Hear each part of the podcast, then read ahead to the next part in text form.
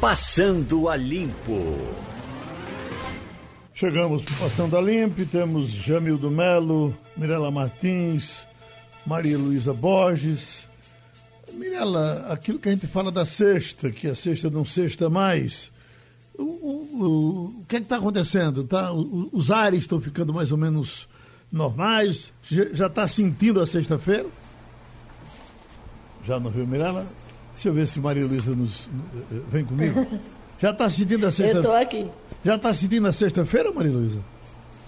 Geraldo, como eu ainda estou em home office, eu diria que a gente meio que perde a noção do que é segunda, sexta, sábado, domingo. É, acho que outras pessoas devem estar é, passando por algo parecido. Pois é, então os dias são muito parecidos. Né? Você teve aquela. É, toda o advento das lives, né? Que dia, a partir da quinta elas começam a bombar e todo final de semana tem sempre alguma live, tem sempre algum artista preparando alguma coisa.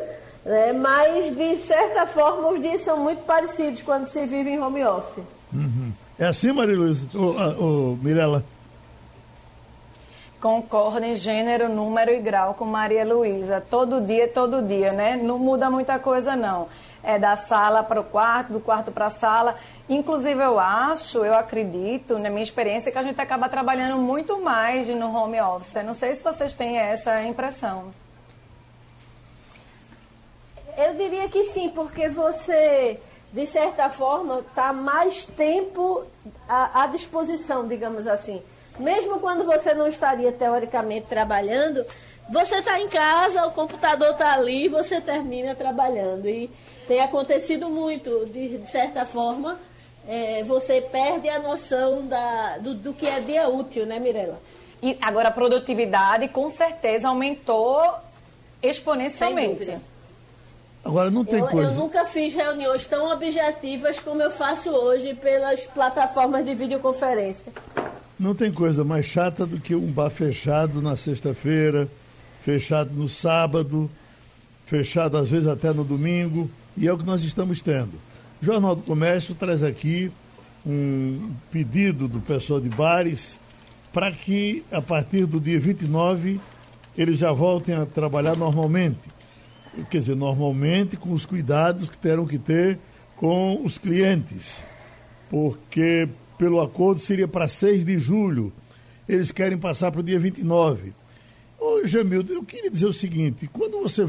Grande parte dos bares mais organizados para onde a gente vai para um, um jantar, em geral, lhe manda esperar e diz: olha, tá aqui, tem, tem tal mesa e você vai, ou com os amigos que você levou, ou com a família que está com você. De, em geral, quer dizer, esses mais organizados você tem a, a, a, participação de gente que já está com você no seu dia a dia.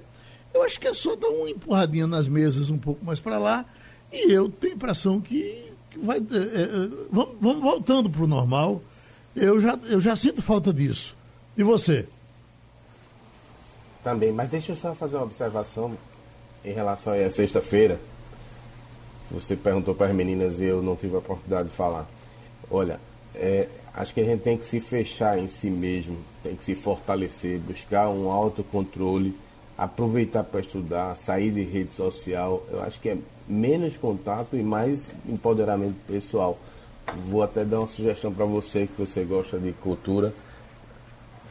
quem tiver acesso a Netflix não deve perder o novo filme de Spike Lee, chama Destacamento Blood é um, um, um, bom filme, leva à reflexão e tem tudo a ver com essa discussão do momento sobre racismo, né?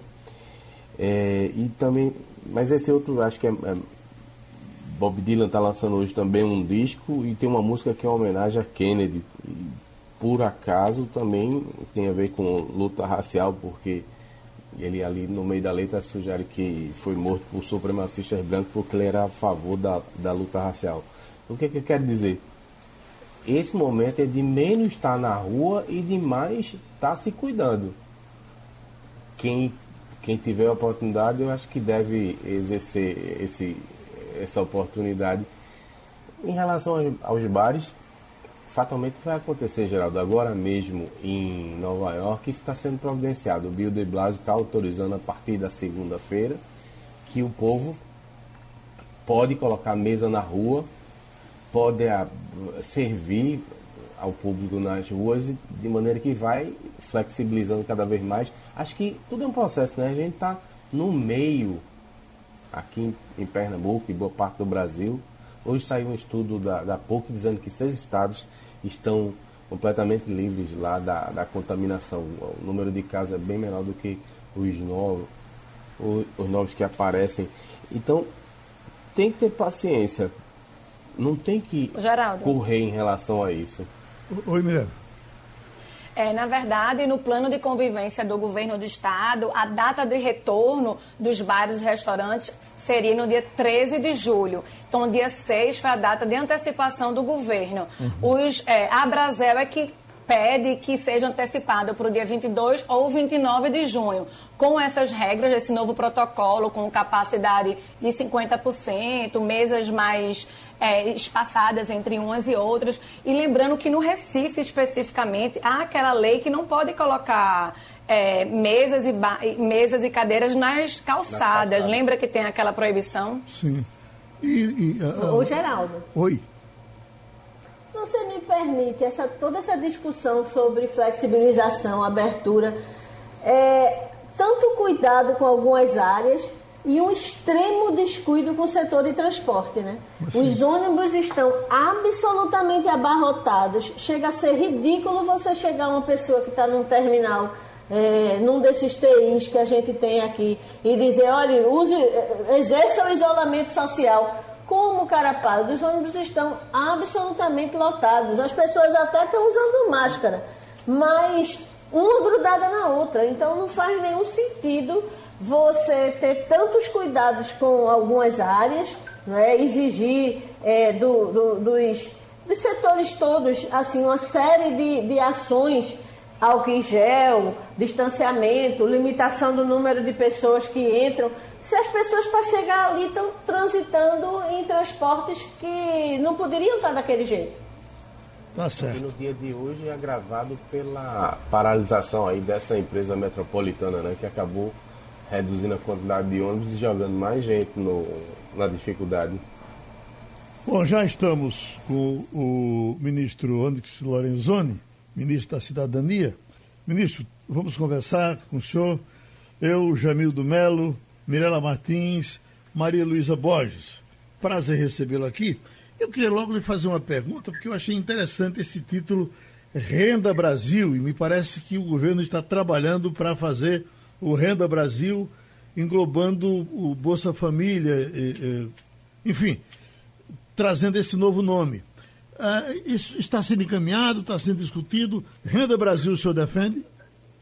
Bom, primeiro dizer da satisfação, né, de poder conversar com todos os amigos e amigas de Recife, de todo Pernambuco, um estado onde tenho muitos amigos e por quem tenho muito respeito aí por toda a história, né, na construção da cidadania brasileira. Muito obrigado. De, depois dizer com bastante clareza de que o programa Bolsa Família é, ele acabou ao longo do tempo tendo uma desfocalização, né?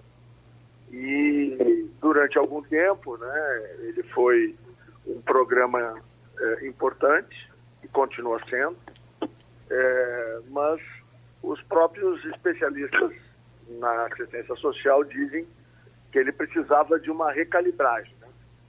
É, quando eu ainda estava na Casa Civil, em novembro do ano passado, nós começamos a trabalhar um conjunto de análises é, na tentativa de melhorar e, e dar um, uma nova condição para o programa. E, bom, isso foi retomado, né? claro que um pouco mais lentamente agora, por conta de que a gente tem esse gigantesco desafio aí do auxílio emergencial, onde nós atingimos na última quarta-feira 64 milhões né, de brasileiros, pernambucanos, né, é, e de todos os cantos do país, chegando a um volume comparável a uma Itália inteira ou uma Argentina e meia, né? É, nós que lá do Sul conhecemos bem ali os nossos vizinhos.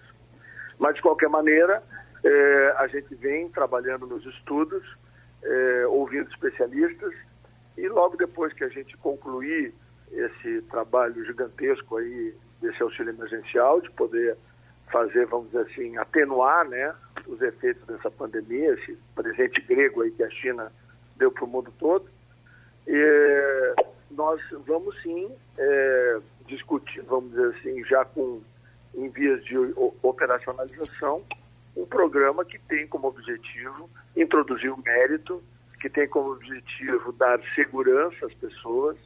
Hoje, uma pessoa que está no programa, ela tem medo de ter uma carteira assinada, é, exatamente pela configuração que tem o programa. Nós queremos, ao contrário, estimular que as pessoas progridam. Em vez de um ticket médio aí de 192 reais, a gente deseja ampliar o ticket e, além disso, fazer com que a pessoa ganhe 500, 600, mil, 2 mil, 3 mil, ou seja, a gente deseja que os brasileiros prosperem.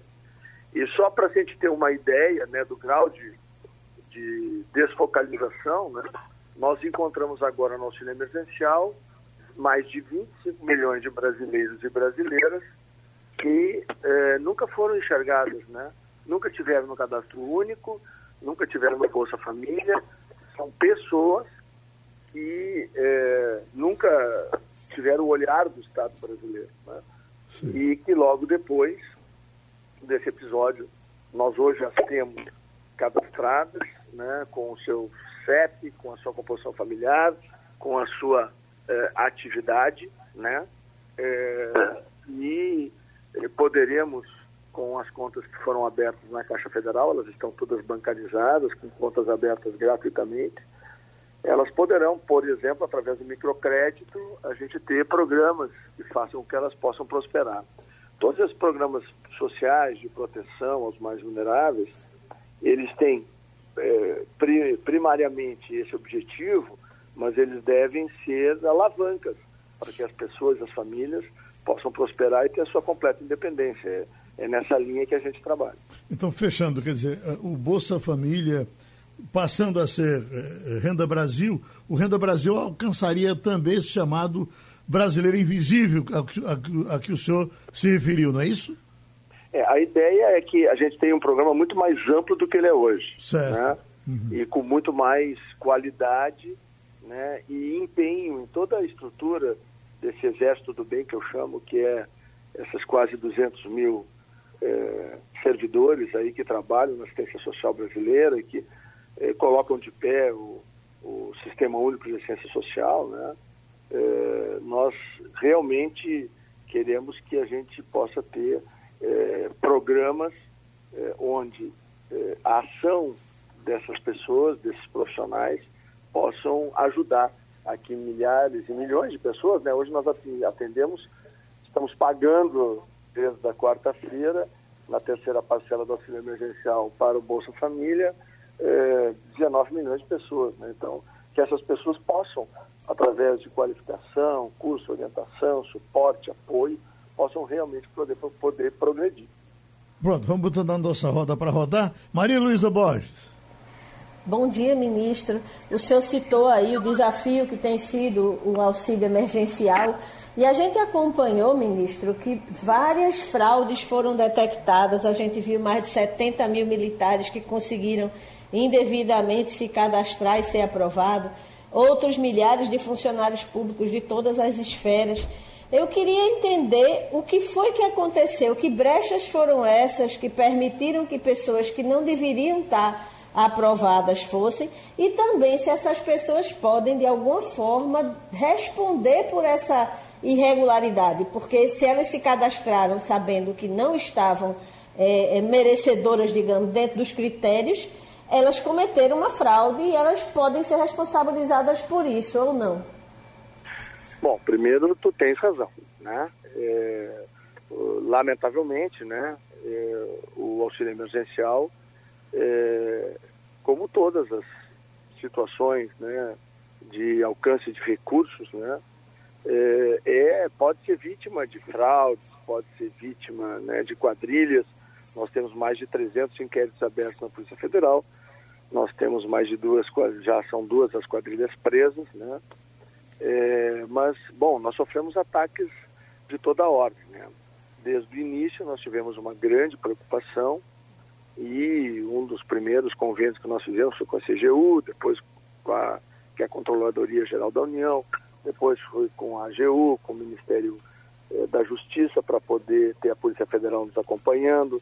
Eh, evoluímos hoje, além da data prévia, Caixa, desses órgãos que eu já citei, nós temos acordos de cooperação técnica com o TCU, com o CNJ, e agora fizemos um para a esteira de contestação com a Defensoria, que depois eu vou explicar. Mas respondendo objetivamente a tua pergunta, é, nós temos muitos problemas no Brasil, né? Inclusive nós criamos uma Secretaria Nacional do Cadastro Único aqui, exatamente para a gente poder é, reunir todos esses é, essas bases de dados, é, colocar todas dentro de um mesmo sistema e permitir que elas conversem entre si. O que que acontece? Por exemplo, o governo federal não tem todos os servidores públicos municipais. Então é por isso que quando a gente vai lá no aplicativo, está lá é, tem contrato de trabalho, sim ou não? É servidor público, sim ou não? Então, para a pessoa é, avançar né, na, na, última versão do aplicativo, ela tem que negar essas condições, senão ela já para ali. Então, é, o servidor público municipal, por exemplo, que, que mente, ele está cometendo né, um crime é, de falsidade biológica. Além disso, é, ele não tem direito ao auxílio emergencial, é evidente que vai se abrir é, através da Controladoria Geral da União, que nós vamos identificar mais cedo ou mais tarde, da Receita Federal, nós vamos buscar esse dinheiro de volta. E por força desse acordo que nós fizemos com a CGU, a CGU tem o site de transparência ativa lá da CGU.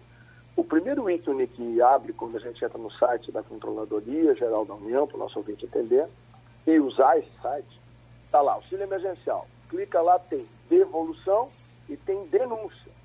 Então, se a pessoa quer devolver, e, e, e é, é, desejável que as pessoas devolvam voluntariamente, né, porque aí ela se livra de uma série de problemas, é, ou se alguém conhece alguém que indevidamente recebeu, nos ajuda.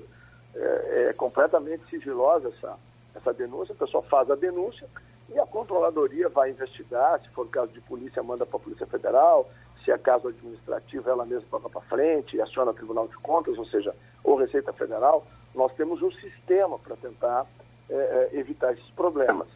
E nós conseguimos já, essa é notícia é, de ontem, né? até ontem 43 é, mil pessoas já haviam pagos em torno de mais de 70 milhões de reais de devolução. Né? Então nós também estamos é, fazendo essas entrevistas, a Rádio Jornal está me dando a oportunidade de poder fazer os esclarecimentos. Seguramente pessoas que estão nos ouvindo, que talvez tenham tido acesso, vamos dizer assim, é, indevidamente a esses é, recursos, elas estão se dando conta agora que é só entrar lá no site da CGU, aplicar na devolução, gera automaticamente aquela guia de recolhimento da União, ela vai no banco, paga e se livra aí de, de, de problemas. Né? Agora, Agora, o, ministro, o ministro, ministro, eu achei excelente essa, essa, essa informação que o senhor dá, até porque eu conheci um, conheço uma pessoa que disse que achou tão fácil que chegou, jogou o CPF lá e os 600 reais partiu para a conta. Quando estava me dizendo, ah, rapaz, você fez isso, você não precisa disso, rapaz, e tá bronca. A, a, a, a Polícia Federal vai terminar chegando até você. E essa pessoa disse que agora eu vou mexer com isso, eu digo, eu você não, não, não, não tiraria, porque se você tirar, mas já está na conta dele. O que eu quero lhe perguntar é o seguinte, é o que o senhor está dizendo. Se ele devolve isso ao governo, ele não terá nenhum problema, enfim. Está certo, não, é isso? Está resolvido. Ótimo. Resolvido. Uhum. É por isso que nós criamos lá esse sistema que já recolheu, como eu disse, mais de 70 milhões de reais nos últimos 10 dias de devoluções. Oh, certo. É, aí estão os militares que ela citou. Né? E também na questão dos militares tem, tem dúvidas, né? Por exemplo, né? É, o jovem que era recruta, dependendo de como ele recebe muito pouco, é, vamos lá, ele, ele deu baixo em março, tá? É, e ele fez o cadastramento em abril, é, ele tem direito, né? Então, nós temos aí a questão dos foragidos, que até a, uma rede de televisão explorou isso, né, num programa dominical, né? É, qual é a dificuldade?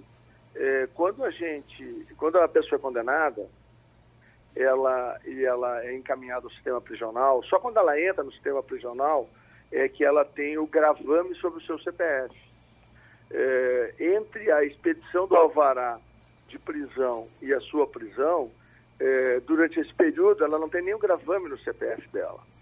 Então, para poder superar isso, porque surgiu essa questão dos foragidos, e ah, tem uma outra coisa, é, entra, por exemplo, no sistema penitenciário de Pernambuco, essa informação pode levar, ou do Rio Grande do Sul, para usar o exemplo do meu estado, essa informação pode levar um mês para chegar aqui em Brasília.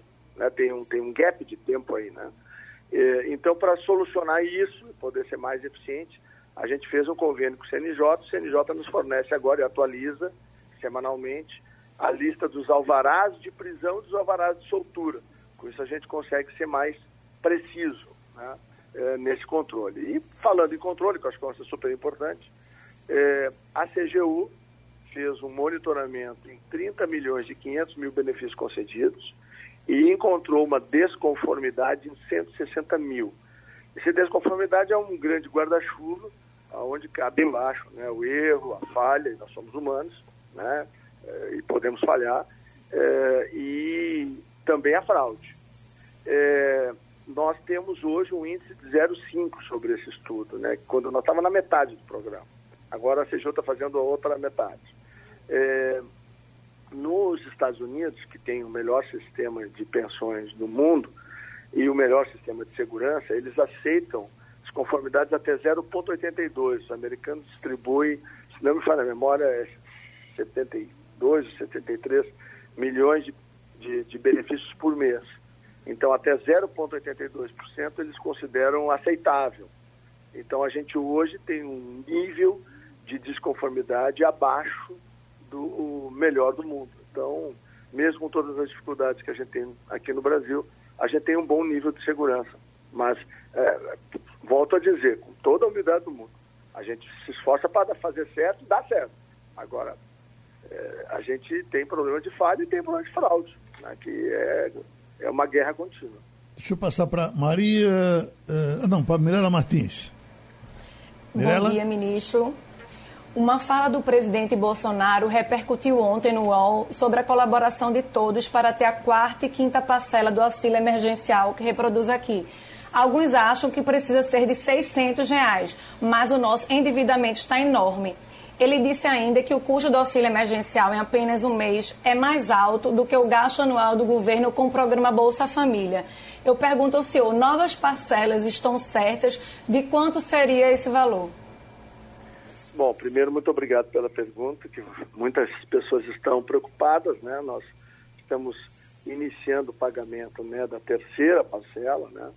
É, e claro que a gente ainda tem, pela extensão do Brasil, né, é, estados e regiões é, onde a pandemia ainda tem é, alguma evolução nas próximas semanas. Né?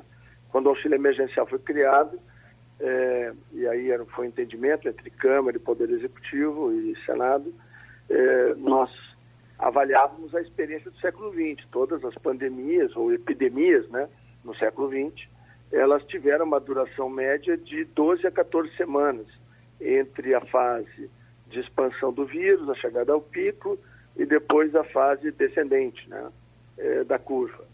É, como o Brasil é muito grande, nós tivemos uma primeira distribuição no Sudeste e no Sul, é, hoje a gente tem uma expansão em algumas regiões do Nordeste, do Norte brasileiro, tem uma migração para o Centro-Oeste, então, como o Brasil é um país gigantesco, né, é, nós, nós temos esse problema e, claro, é, a tese é de que tudo estiver solucionado até o mês de julho. Né? Como ainda estamos nessa, nesse processo de finalização, vamos dizer assim, se Deus quiser, dessa pandemia no Brasil e as cidades voltarem às suas atividades normais, nós tivemos um problema sério. Né? O presidente Bolsonaro é, deu todas as condições para que a saúde brasileira pudesse funcionar né, deu todos os recursos para que o Ministério da Saúde pudesse atender os nossos municípios, os nossos estados, eh, e pudesse ter eh, condição de atender a todos, né, eh, mas sempre pediu para que houvesse equilíbrio. A gente nunca pode esquecer que a fome, a miséria e o desemprego matam mais na América Latina, do México para baixo, do que qualquer epidemia. Se alguém tem alguma dúvida, é só pesquisar os últimos 20 anos. Então, ele sempre teve uma palavra de equilíbrio. Até apanhou muito por isso lá em março, né? É, porque ele ousava né, buscar alternativas para que o país pudesse recuperar o mais rapidamente possível a sua normalidade. Mas isso nunca lhe tirou a sensibilidade que precisava ajudar, né, principalmente os mais vulneráveis. E aí a gente mergulhou no programa do auxílio emergencial, que o Brasil fez e hoje nós chamamos a atenção do mundo. Nós escolhemos um aplicativo de celular para coordenar esse processo. Deu certo, né? atendemos aí, encontramos 123 milhões de pessoas no processamento, encontramos 64 milhões de beneficiários, né? É, com atendimento é, rápido, eficiente. Vamos voltar lá para a comparação com os americanos. Eles começaram o programa do auxílio emergencial deles mais ou menos um mês, um pouquinho menos de um mês antes da gente. Mandaram, se não me falha a memória, próximo de 80 milhões de cheques. Um terço dos cheques não chegaram ao destinatário, nem foram descontados. Né? E nós estamos hoje com 64 milhões de pessoas creditadas na primeira parcela, 51 milhões creditados na segunda parcela, eh, e o Bolsa Família está entrando na sua terceira parcela, né? E vamos anunciar semana que vem as datas de depósito da terceira, da segunda e terceira parcela para os grupos que faltam. Então, é, nós realmente conseguimos algo que chamou a atenção de vários organismos internacionais pela rapidez, pela agilidade e, como eu já expliquei, pelo grau de segurança que nós conseguimos obter. Mas os estudos estão em andamento, tanto no Ministério da Economia quanto no, aqui no Ministério da Cidadania, e nós uh, devemos, no início da semana que vem, levar até o presidente Jair Bolsonaro para que ele decida como que será a forma que nós vamos apresentar essa possibilidade da próxima parcela, da quarta parcela. No Passando a Limpo, estamos com o ministro da Cidadania, Onyx Lorenzoni. Agora vamos com Jamildo Melo. Ministro, muito bom dia. É um prazer falar com o senhor.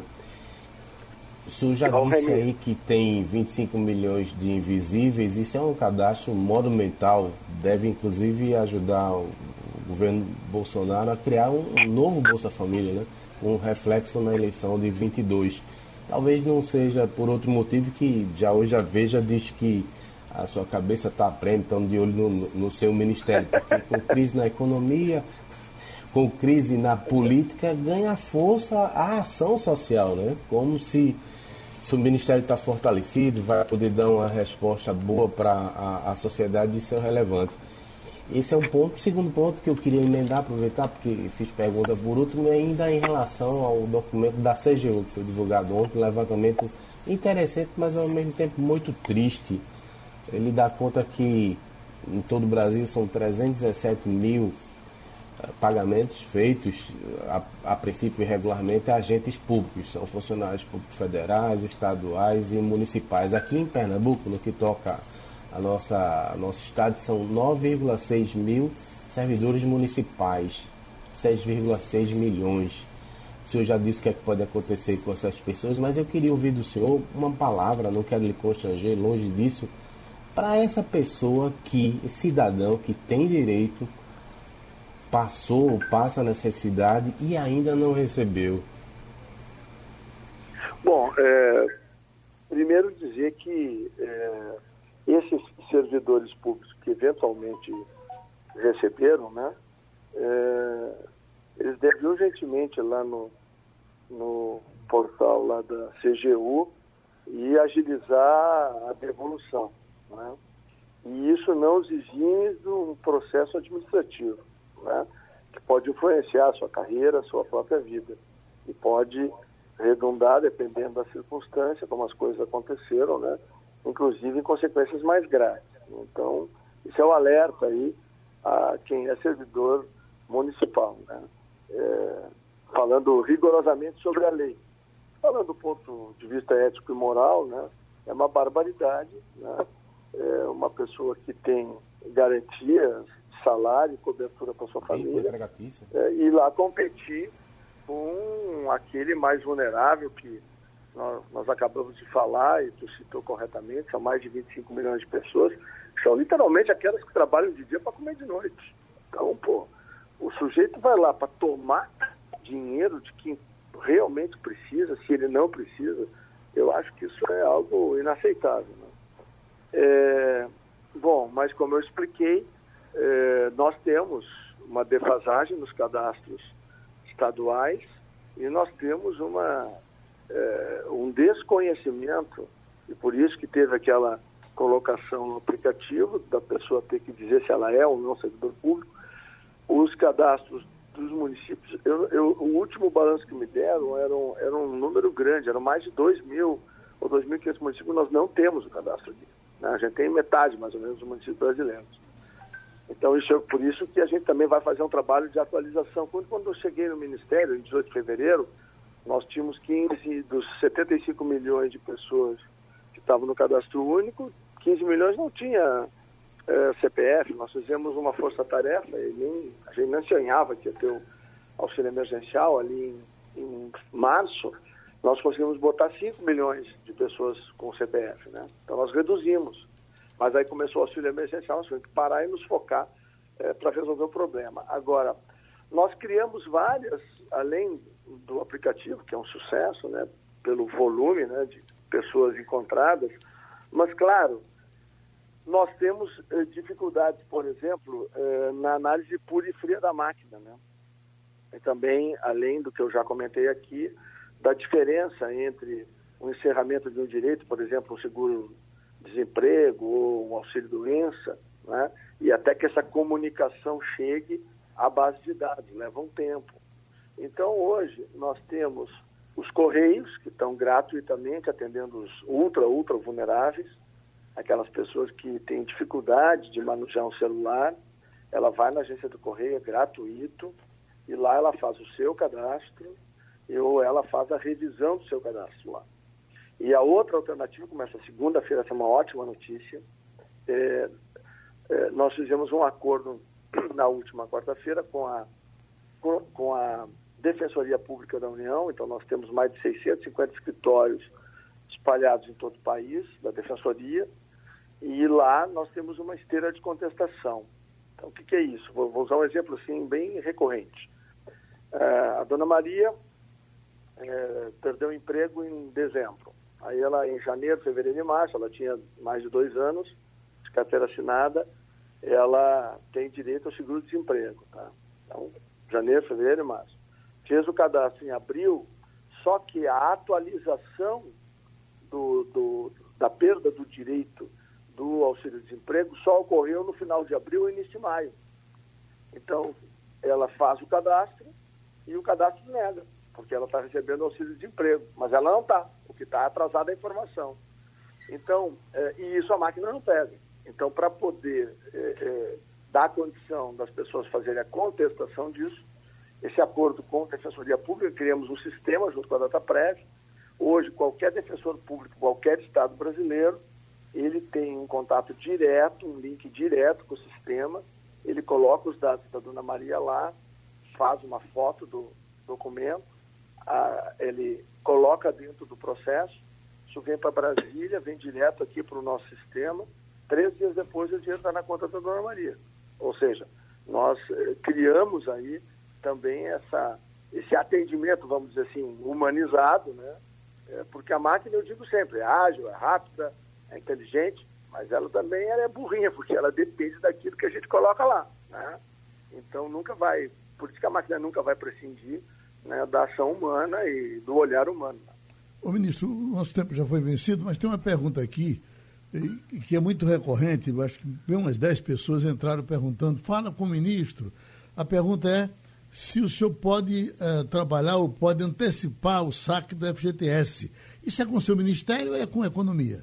Não, esse não é comigo não. Esse é lá com a economia. Mas o senhor pode, pode, é. pode levar esse recado? Posso. Mas o, o problema lá do, do, do, FGTS é o seguinte, é, só para que vocês tenham uma ideia. Né? É, lembra do primeiro mês do auxílio emergencial, que era aquelas filas? Uhum. Vocês devem ter registrado aí no Recife, em Pernambuco todo. Eram milhares de pessoas nas agências da Caixa, era uma confusão.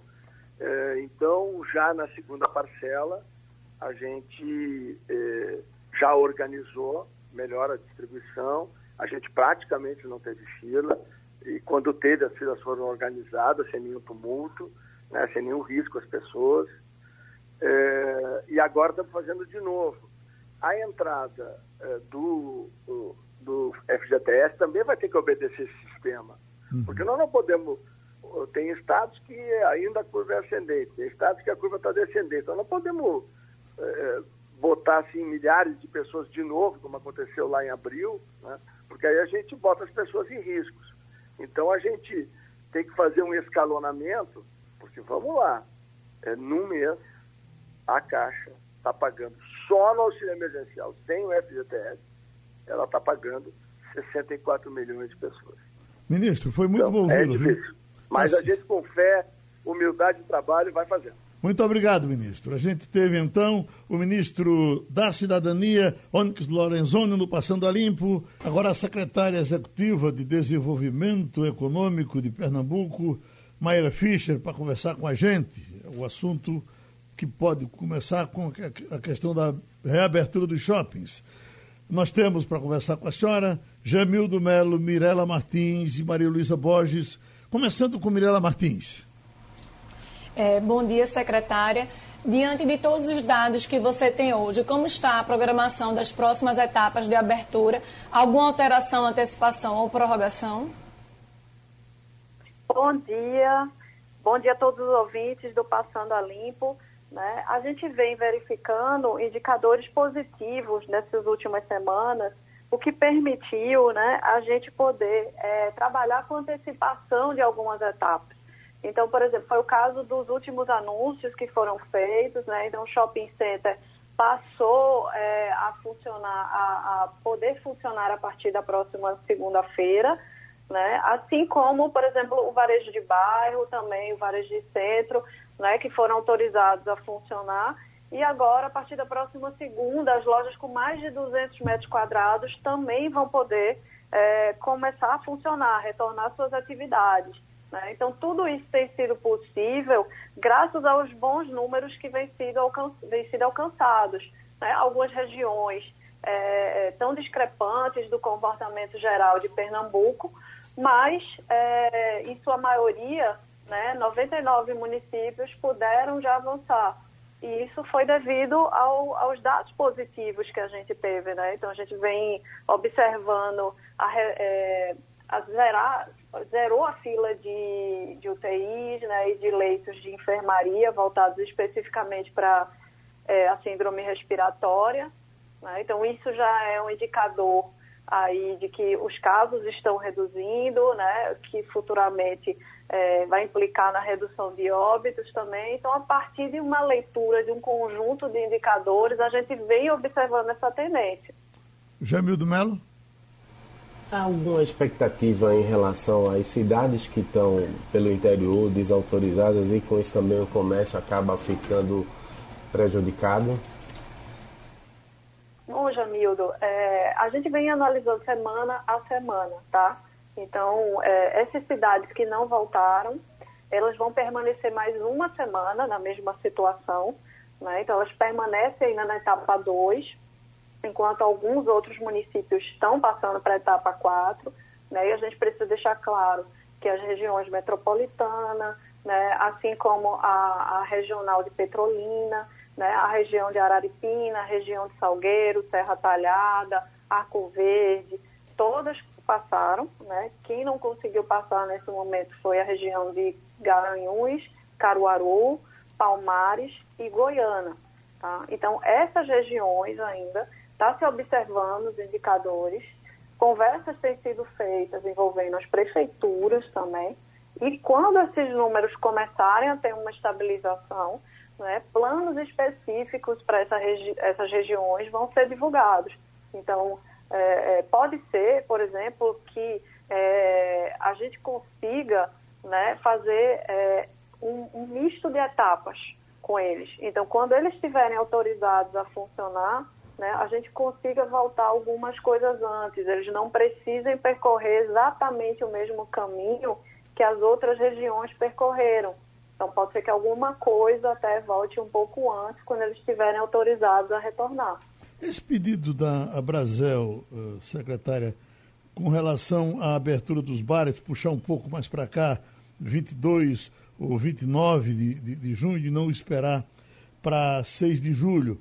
Ah, caso dos shoppings, que uh, talvez a Praça da Alimentação, que é essa coisa mais, mais ampla, com um, um, um público maior, mas os bares dos do, do shoppings, em geral, eles já são quase todos muito disciplinados. O controle é feito na entrada. Você para na frente, vá para tal mesa e tal.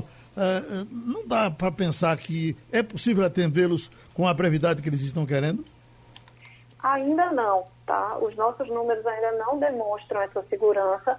Né? A gente tem que lembrar que quando as pessoas é, vão sentar nas mesas desses restaurantes é, e bares, né, elas vão ter que tirar máscara. Então você tem um grau de exposição das pessoas nesse momento, tá? É, da mesma forma, né, isso pode acabar gerando algum tipo de confraternização, é, a gente ter famílias diferentes sentadas juntas, o que não é desejado ainda nesse momento. A gente precisa ter uma segurança maior. A gente acredita que em algumas semanas a gente vai estar com um número mais baixo para a gente poder é, abrir esses estabelecimentos. A gente vem conversando bastante com o segmento. Tá? Então, eles fizeram esse pleito inicialmente do dia 22, depois pleitearam o dia 29. E o que a gente conseguiu fazer, conversando com um conjunto de atores, entendendo qual a possibilidade que a gente teria de trazê-los para frente de uma maneira mais segura, seria na nossa etapa 6. Eles estavam previstos para a etapa 7 e a ideia é que eles voltem na etapa 6. Maria Luísa Borges. Bom dia, secretária. Eu sei que a senhora está envolvida em toda essa questão do comércio, dessa, dessa área tão nevrálgica aqui para a nossa região, mas a gente sabe que o comércio depende essencialmente do transporte público, tanto é, do ponto de vista dos comerciários quanto dos clientes também. Que tipo de gestão sua área está fazendo para que a gente normalize a questão do transporte, que a gente ainda tem muita gente é, sem poder praticar isolamento social é, à medida que precisa se, se sujeitar a andar em transportes que estão realmente circulando muito lotados? Bom, é, a gente vem nesse plano né, trabalhando essa questão do eixo do transporte também. A gente precisa entender que a situação do transporte né, ela já não funcionava de uma maneira de conforto desde antes da pandemia. Então, é, ele é um transporte que o modelo dele é feito para centralizar e aglomerar as pessoas. Então, isso nesse momento agora né, to, é, torna tudo é, muito complicado, toda essa gestão. Então, um esforço muito grande tem sido feito, tanto da parte da Secretaria de Desenvolvimento Urbano, que trabalha essa questão dos transportes, para tentar melhorar esse modelo, entender, conversando aí com as empresas de ônibus, né, o que, que a gente pode fazer discutindo dia a dia a possibilidade de ampliação da frota. E na parte do plano, tá, que é mais relacionado ao que a gente vem fazendo nesse momento, é, a gente discutiu bastante sobre a possibilidade da gente tentar colocar essa retomada em horários escalonados. Então, é, se vocês observarem, né, teve autorização da Constituição Civil para voltar às sete, as indústrias estão trabalhando a partir das oito, o comércio varejista voltando a partir de 9 horas da manhã, os shoppings é, é, começando ao meio-dia. Né? Então, a ideia é que tudo que for sendo liberado e que a gente verifique que gera uma, uma locomoção muito grande, tanto de funcionários quanto de clientes, a gente consiga ir escalonando mais esses horários. Além disso, em todos os protocolos, em todas as conversas que a gente faz com todos os setores, né, a gente coloca também é, um pedido para que é, os empregadores eles trabalhem com turnos diferenciados de entrada, para que todos os funcionários não tenham que entrar naquele mesmo horário. Então, é, começa um determinado horário, um outro grupo começa um horário um pouquinho mais tarde, para a gente poder ver como é que a gente pode, no curto prazo, tentar melhorar essa questão do transporte. Pronto, a gente agradece a secretária executiva de Desenvolvimento Econômico, Mayra Fischer, a contribuição com o Passando a Limpo. Notícias saindo agora sofria de Parkinson, morreu Lanhome, astro do Senhor dos Anéis. Você gostava dele, Jamildo? Acho que sim, não estou relacionando o nome à pessoa não, porque eu tenho dificuldade com nomes. Morreu com 88 anos, já, já certamente. Uh, bom, acho que já vinha doente, Parkinson, essa coisa mata de, devagarzinho, né? Ele é. fez Alien também, né, é, Geraldo? Sim. É, era gente boa? Que Deus o tenha. Era gente boa. Pronto. Agora, com relação a. Saímos da discussão da cloroquina Entra agora esse corticoide nós temos um apelo dramático do médico cientista, diretor do Hospital das Clínicas, diretor técnico, doutor Arnaldo Lichtenstein, para que as pessoas tenham cuidado, porque a essa altura já não tem mais esse novo remédio nas farmácias. Escute ele aí, por gentileza. Um dado que ainda não foi publicado Quer dizer, a gente está numa situação do mundo que os trabalhos estão sendo divulgados antes de serem submetidos a uma avaliação dos seus pares. Quando você manda uma, um trabalho para uma revista, existem os revisores que vão criticar metodologia, criticar análise estatística, fazer sugestões para mudanças, entender melhor a discussão e aí o trabalho fica completo, depois de voltar para os autores, e aí se publica. Não existe trabalho que é mandado para uma revista que não tem nenhuma correção. Então, antes de ser publicado, já se divulgou isso. Uma coisa muito interessante, que eu antigamente eu preparava umas aulas, e uma das dúvidas que a gente colocava era: quanto tempo um conhecimento científico se torna uma, uma chega no paciente? E tem muitas etapas do conhecimento de melhoras de divulgação. Esse tempo, no começo dos anos 2000, era 15 anos. 15 anos para um conhecimento se transformar em benefício para a população. Na pandemia, esse tempo de 15 anos está virando zero. Esse corticoide, desde que eu me formei, existe essa briga em doentes graves de UTI. Porque, ao mesmo tempo que ele melhora a inflamação e melhora muitos doentes, ele também favorece outras infecções. Então a gente brinca, mês sim, mês não, a gente usa corticoide porque entra em trabalhos. Agora, pelo amor de Deus, não saiam na farmácia para comprar corticoide. O corticoide, quando usado indiscriminadamente, ele diminui a resistência do corpo ele piora a sua vulnerabilidade para o vírus. Ele dá, descontrola sua pressão, descontrola seu diabetes, catarata, osteoporose. A questão de veneno e remédio é um detalhe. Vê bem, Maria Luísa, nós estamos falando de um negócio bem mais sério até do que cloroquina. Cloroquina, em geral, o efeito colateral aconteceria a longo prazo. Então, todo e qualquer remédio tem que ter um médico acompanhando, todo ele, até um, um cibazol. Mas o caso da, do, do corticoide, todo mundo já ouviu falar que corticoide é uma coisa arriscada e não se pode correr para sair tomando. A essa altura, esse remédio com esse nome, nome complicado já não tem mais nas farmácias. Isso, Geraldo. Eu, como asmática que sou, sei muito bem os efeitos de longo prazo que o corticoide provoca. Para você ter ideia, eu tenho catarata precoce provocada, provavelmente, você não pode afirmar, mas é, eu sou um paciente que tem todas as características para isso.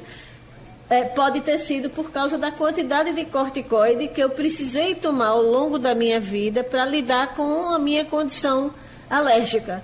Né? Então, é grave é, é, que se use indiscriminadamente. O nome desse, em questão complicado, dexametasona, é, é, as pessoas, de fato, toda vez que ouvem falar de um remédio, correm na farmácia. Isso aconteceu com a cloroquina, isso aconteceu até com o ibuprofeno, está acontecendo agora com o corticoide. É muita irresponsabilidade, até porque acho importante o alerta que o, o profissional médico fez sobre a, a, essa tentativa de correr com os estudos. Claro que a gente está vivendo uma pandemia, tem que entender, Mas as pessoas também precisam lembrar que foi feita milhões de ressalvas de que esse corticoide só estava sendo utilizado em pacientes gravíssimos, entubados, para tentar conter uma condição bem específica que a, a doença, né, a Covid-19 tem, que é a, a, chamada tempestade de citocina. É uma reação, é uma reação tão, tão desproporcional do organismo que termina matando o paciente. Então, não dá, as pessoas precisam entender que isso é para ser tomado em hospital, em doentes em situação grave e, claro, que acompanhado e monitorado pelo médico do lado. Então, tomar corticoide a, a Deus dará é loucura. Oi, Jamilton. É preciso fazer um, um adendo aí, cobrando responsabilidade das autoridades. Veja lá, até num país civilizado como a a Inglaterra, você viu o Boris Johnson fazendo maior away, porque a, a, esse uso combinado aí dessa dexametasona foi investigado e, e feito um estudo lá do, dos ingleses, e ele fez o maior away, mas a OMS já se apressou em dizer, veja, esse uso é em hospitais, de modo controlado, se você toma antes se lasca.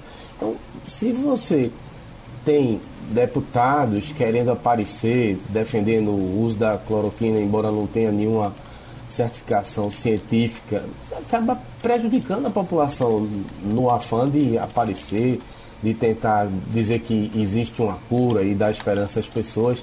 As nossas autoridades têm mais do que nunca que mostrar responsabilidade com é, com a população e não fazer lacração. Agora, isso, isso, atinge muito mais a gente, que a gente tem uma cultura muito grande de, de, de comprar remédio de qualquer jeito. medicação. Porque no caso, no caso dos ingleses, a, a, lá não tem boquinha não. Eles pode se dizer o que quiser, mas eles só compram com a receita médica.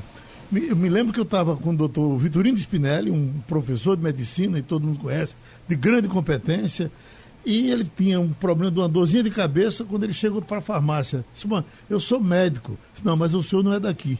E não pode comprar. Não compra de jeito nenhum, eh, remédio nenhum na Inglaterra se você não for com a receita médica. Aqui, aqui a coisa badernou. Por isso. Né? E se passa até, até com medida provisória para tomar remédio. Pois não, Jamil? Por isso que muitos brasileiros, quando viajam ao exterior, acabam levando uma farmácia no, na mala, né? Sim. Chega lá para comprar, ele tem que ter receita, tem que ter. Quem passa, quem passa remédio é médico, meu gente. E acabou essa história.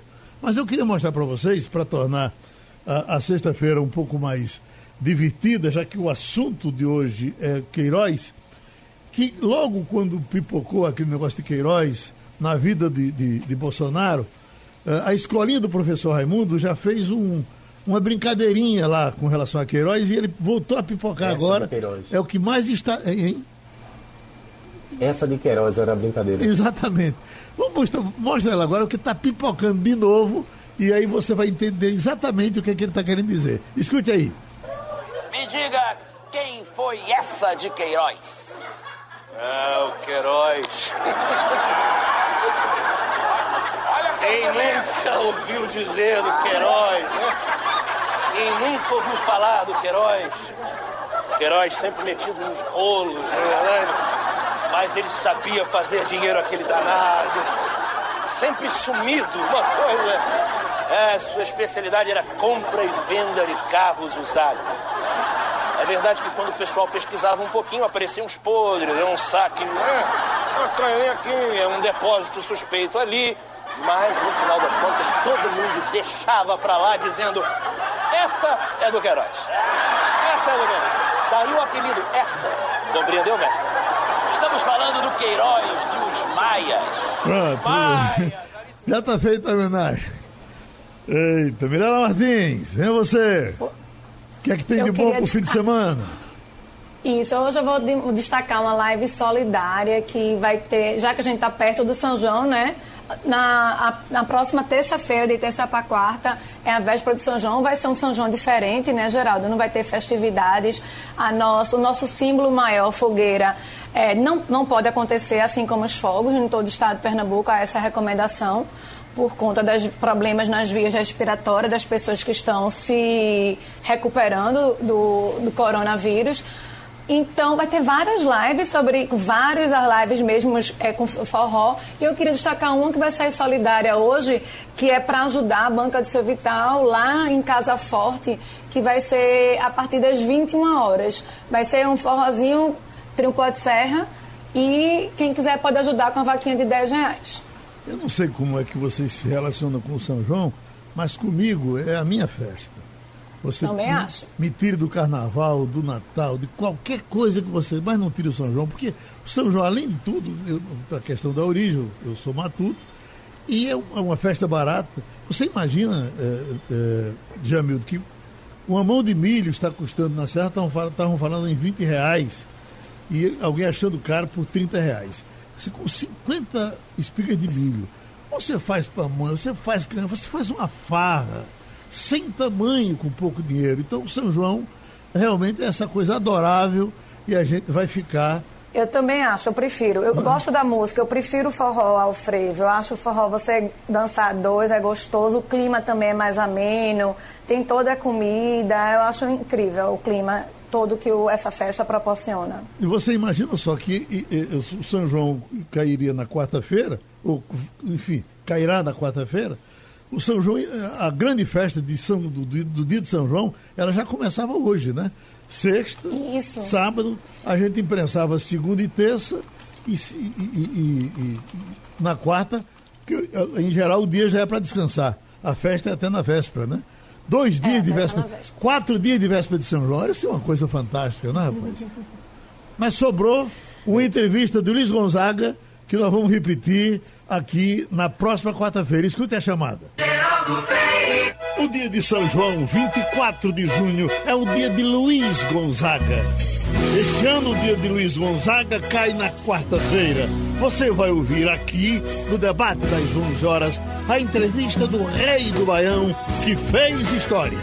Se você visse como é o meu sertão, aí você diria que eu falo por razão. Luiz Gonzaga, o rei do sertão. Bom dia, Geraldo. Atendi o seu convite e vim feliz, alegre, disposto mesmo a deixar aqui este marco ao seu lado. Luiz Gonzaga, numa entrevista que entrou para a história. Eu tenho um sotaque próprio que quando eu tentei cantar, ninguém me aceitava. Gonzaga e a história das músicas. As flores do meu sertão são bonitas e são cheirosas. O pau d'arco e o pau pereiro faz inveja a qualquer rosa. Gonzaga, o sucesso e os amigos. Eu tive o cuidado de procurar os poetas responsáveis de talento. Luiz Gonzaga, política, Nordeste, história, povo. O povo gosta de uma safadezazinha. o rei do São João. Ai, São João, São João do Carneirinho, você é tão bonzinho. Fale com São José, fale lá com São José. Peça pra ele me ajudar. Peça pro meu milho dar 20 espigas em cada pé. Rádio Jornal. Meu prezado Jamildo, até o, o blog do Jamildo interessa, porque essa entrevista foi de 1985. Veja, 1985. E tem muito, ele fala muito de política. Então, para as pessoas que tiverem curiosidade, vão saber qual era a cabeça política de Luiz Gonzaga. Entendido, Jamildão? Muito bom, parabéns. Boa boa é, memória trazer de volta, a gente poder curtir. Muito bom, parabéns de verdade. Porque, Maria Luísa, essa entrevista foi o seguinte: ele passou na rádio para lançar um disco de Fia Pavio. Eu gravei, uh, e, e, era gravado, ele tinha programação de shows, não podia ficar. Aí nós, eu, eu gravei o, o, o, programa dele, anunciando o disco, essa música, aquela música e tal. Quando terminou, Aí ele olhou para mim e disse: Não gostei, não. Eu não gostou por quê? Se eu queria contar a minha história. Eu digo: Olha, então me veio na cabeça: olha, o dia de São João vai cair tal dia. Eu, quando eu, eu terminei essa gravação aqui e a gente então vai falar, você vai contar a sua história e a gente bota no, no dia de São João. E aí, Malu, foi daquela, daquela entrevista que você não pergunta, o cara vai dizendo, vai dizendo, vai dizendo. Você, você vai nadando na conversa. E aí, meu, minha filha, saiu tudo. Tá muito bom, tá certo? Maravilha, Geraldo. Muito bom. É, se você me permitir também, eu queria dar uma palhinha aqui para a live que a TV Jornal e TV Jornal Caruaru vão fazer na véspera de São João. Ótimo. É claro que a gente vai estar todo mundo em casa, sem fogueira, não tem muita cara de, de noite de São João. Aliás, você estava falando das suas, da sua ligação com a festa. Meu pai era um São João, é aquele festeiro de São João, sabe? Então, de, noite de São João tinha que ter fogueira, tinha que ter milho assado na fogueira, tinha que ter muitos fogos. A minha casa era uma festa na noite de São João. Uhum. Mas nessa noite de São João diferente, em que está cada um nas suas casas, a gente vai ter uma live de Solange Almeida às 19 horas, Geraldo. Inclusive tem muita coisa do Rei do Baião no repertório, porque ele é realmente a cara do São João. Essa live ela vai ao ar em todas as plataformas digitais da TV Jornal Caruaru e da TV Jornal Recife. No Facebook, no YouTube, no Instagram. Eu acho que vale a pena para a gente pelo menos sentir aquele climazinho de que a gente está na noite de São João, né? Pronto, vamos brincar de longe, Jamildo, Mirella, Maria Luísa e terminou o Passando a Limpo. Passando a Limpo.